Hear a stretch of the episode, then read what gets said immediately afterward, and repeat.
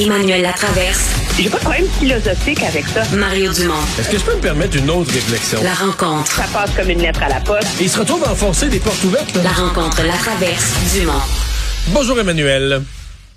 Bonjour. Bernard Drinville qui a déposé ce matin son projet de loi, réforme de l'éducation, euh, réforme surtout des structures. Euh, évidemment, il se met beaucoup par risque là, de se faire accuser de rejouer une deuxième fois euh, dans les structures. Va-t-il corriger ce qu'avait fait Jean-Vincent Roberge? Ben, c'est sûr que si on se reporte à l'époque où euh, M. Roberge a aboli les commissions scolaires et les élections scolaires, c'était quoi la critique numéro un? Qui allait être formulée? C'est que ces centres de services-là allaient devenir des trous noirs, bureaucratiques, où il y aurait zéro imputabilité. Puis pourquoi est-ce que M. Drainville dépose son projet de loi où il se donne le pouvoir d'embaucher et de congédier les directeurs des centres de services? c'est parce que c'est des trous noirs bureaucratiques où il n'y a aucune imputabilité. Alors, c'est sûr qu'on est partiellement en train de détricoter euh, dans les faits là, euh, tout ce qu'avait mis en œuvre le ministre Roberge au début du premier mandat. Mais deuxièmement, je pense que le, le problème aussi, c'est que toute la philosophie de ce gouvernement-là, en termes de gouvernance scolaire, ça a toujours été de dire et de répéter que c'est pas au ministère de l'Éducation au 16e étage que les gens savaient ce qui se passait dans les écoles puis étaient capables de choisir et d'identifier les Robert, je le disais, Robert, je le disais comme ça, là. Qu'est-ce qu'on fait? Ben, finalement, on crée un système où le ministère de l'Éducation va décider et où euh, les centres de services et leurs directeurs généraux ne vont devenir que des exécutants. Alors, peut-être que c'est mieux, là, je ne sais pas, mais c'est sûr qu'on on désavoue dans les faits toute la philosophie euh, qu'avait mis euh, de l'avant la coalition Avenir Québec, qui avait fait de, tu sais, pour qui euh, l'éducation c'était quand même très important. Puis, tu sais, c'est beau que le ministre de l'Éducation, Bernard Draville, dit non, moi je vous promets là, je me donne le droit de renverser des décisions du directeur général, mais je vais pas l'utiliser là. Faites-vous-en pas là. C'est juste au cas où dans ma poche en arrière. Ça ressemble à de la centralisation. Tu sais, moi, je veux pas Ben ouais. appuyer sur le bouton de panique tout le temps. Là. Puis pourtant, il y a des bonnes choses là-dedans. Là. Ben, l'Institut de l'excellence, toute, toute la notion de l'excellence, puis des meilleures pratiques qu'on se partage, puis qu'on pousse dans les écoles pour améliorer la réussite scolaire, moi j'aime ce chapitre-là. Oui, moi je pense que c'est vraiment euh, que c'est vraiment bien parce que la réalité c'est que le Conseil euh, euh, supérieur de l'éducation, voyons, le Conseil supérieur de l'éducation, c'est ça. oui, euh, était devenu euh, une machine très euh, très toi, tu dirais idéologique, mais, moi, je dirais peut-être philosophique davantage dans ses réflexions sur, les bulletins, l'inégalité de notre système à trois vitesses. Euh, On n'est vraiment pas dans comment trouver des façons de mieux enseigner puis d'avoir un meilleur réseau. C'est pas, c'était pas des réflexions puis des rapports qui étaient collés là sur le quotidien. Puis je pense que beaucoup euh, d'experts, là, et en est un, disent que c'est vraiment une super initiative de faire ça puis d'avoir une espèce de, de, de groupe d'expertise indépendant pour évaluer tous les enjeux autour de la formation de la main-d'œuvre. là. Moi, je vais te dire, je suis tombée en bas de ma chaise quand j'ai vu la réaction de la Fédération autonome Ben de ouais. l'enseignement aujourd'hui. Là. Ils sont Il dit là, outrés. chez nous, avec la formation, pourquoi ils se sentiraient menacés, tu sais? C'est comme, tout le monde est... de- Qui est contre le fait d'avoir l'opportunité d'avoir des meilleures formations pour être meilleur dans son métier, surtout quand tu es enseignant. Ben, c'est ça, là. Des De- classes de- de, de plus en tout- plus complexes. Là. Emmanuel, la, la formation continue maintenant est universelle dans à peu près tous les types de professions, mais de tous les métiers, qui devrait plus respecter ce que ça vaut l'éducation dans une société que les enseignants? Ben, c'est assez, c'est assez surréel, d'autant plus que la, la pédagogie est quelque chose qui a immensément évolué, là. Euh, puis de trouver des, des pratiques plus modernes pour enseigner, mais c'est encore plus essentiel quand tu as un système d'éducation où tu tiens à l'intégration des élèves en difficulté dans les classes normales. Alors, moi, je suis un peu perplexe. Puis l'histoire des, des données, c'est essentiel. Là. Je dire, c'est complètement débile là, que le ministre de l'Éducation sache pas, tu sais, euh, en dedans de cinq minutes, les taux de réussite, le nombre de profs qui manquent, le nombre de suppléants, euh, tu sais, qu'il n'y a pas des, des données de base. Là. Donc, il y avait des choses à corriger dans la gouvernance scolaire.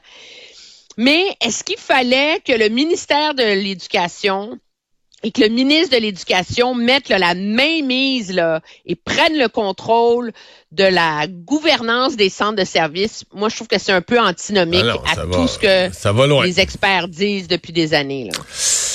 Emmanuel, c'est euh, congrès du Parti libéral du Canada. Euh, c'est quand même gros parce que tu sais, un parti qui est au pouvoir présentement au Canada, dans un troisième mandat, donc qui est dans un troisième mandat. Donc quand ils font un congrès, dans le fond, faut se dire, ce sont les militants d'un grand parti qui réfléchissent à ce que de quoi pourrait avoir l'air un quatrième mandat. C'est ça que c'est essentiellement leur congrès. Euh, Qu'est-ce que toi tu vas surveiller? Monsieur Trudeau fait son discours ce soir, si je ne m'abuse.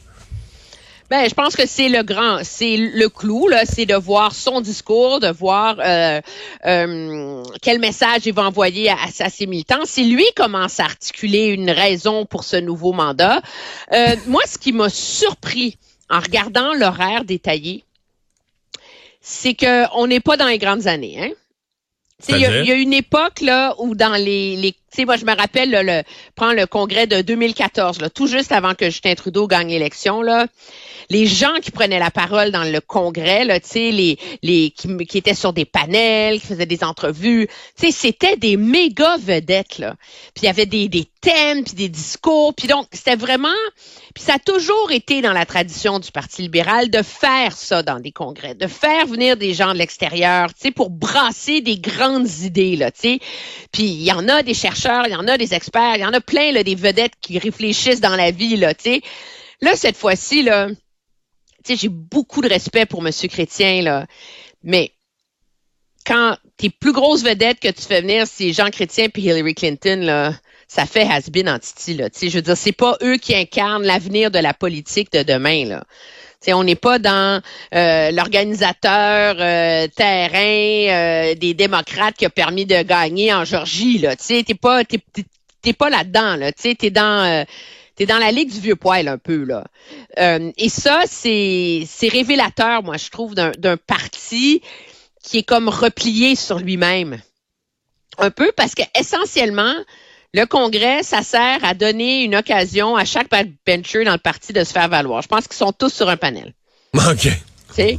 Puis la grande discussion, là, tu sais, où euh, les, les militants sont supposés avoir des résolutions, puis là, on vote, puis des fois, le parti n'est pas d'accord, mais c'est le fun, puis le monde, tu sais, il se brasse des idées, là, comme on fait dans des partis, là. Mais la plénière politique, ça dure de 7h45 à 9h samedi, Le matin? Le soir? le matin. Voyons, à 7 heures, à 8 h moins quart le matin. Ben, j'ai l'horaire ici, là. Ben. Parle ici, plénière politique, samedi, 7h45 à 9h. Mais là, c'est ridicule. Puis après ça, c'est des panels, non, mais des, le monde panels n'est pas des, levé, panels des panels, des panels, des panels, des panels, des panels, des panels, les des militants, panels de 30 ils, les militants, ils jaseront pas beaucoup, là. Ils vont écouter des panels. Ben, c'est pas mal du panel, du panel, du panel. Puis, alors, c'est pas, euh, pas l'occasion d'un grand renouveau, disons. Bon. Mais M. Trudeau va leur dire quoi? Parce qu'il ne pourra pas faire de discours de clôture. Il va être au couronnement lors de la clôture Oui. du Congrès. Donc, il fait le discours d'ouverture. Mais qui devient le c'est assez discours? drôle. Oui, qui devient le discours. Je pense que c'est l'occasion pour lui. Euh, moi, je te, je te prédis euh, parce qu'il y a comme il y a un invité en vérité qui est pas invité là, mais il y a une personne qui compte dans tout ce congrès-là. Là. C'est Pierre Poilievre. Ah, ouais, je C'est comprends. c'est la première fois que Justin Trudeau a trouvé son match, là. Puis, euh, alors moi, je te prédis ce soir un discours très, très, très partisan pour pomper les militants, pour montrer que qu'il l'a encore, qu'il est capable d'aller se battre, qu'il est capable d'aller au front contre Pierre Poilievre, qu'il se laisse pas intimider, qu'il se laisse pas euh, décourager, là, tu sais. Mais en fait, C'est ce qu'il doit. euh, S'il veut pas que ça placote dans les corridors, ouais, Justin, c'est plus ce que c'était. Faut qu'il démontre de l'énergie ce soir. Faut qu'il démontre. C'est. Mais il est toujours bon là-dedans. Tu sais, il faut. Ouais, je pense que veux oui. dire, les politiques, de la même façon que M. Legault est super talentueux pour être terre à terre, puis parler au vrai monde, puis tout le reste, Justin Trudeau, il est super bon dans ces trucs-là. Là, tu sais, je veux dire, c'est pas, alors, il y a pas, il y a pas d'inquiétude. Mais fait intéressant, tu sais, c'est un congrès aussi qui est très égalitaire envers euh, les aspirants à sa succession. Ah oui? Oui, ils ont chacun leur moment de gloire. OK. Donc, Mélanie Joly va faire le discours pour le présenter ce soir. OK. François-Philippe Champagne va animer la discussion et l'entrevue avec M. Chrétien demain. Et euh, son successeur dans le même comté. Avec... Ben oui, c'est sûr. Puis euh, Christopher Freeland va faire celle avec Hillary Clinton. Tout est divisé égal. Tout le monde a son petit, tout le monde a son petit nanan, son petit moment tout de, tout le monde a son petit moment où il va briller. Hey, merci Emmanuel. À demain. Au revoir.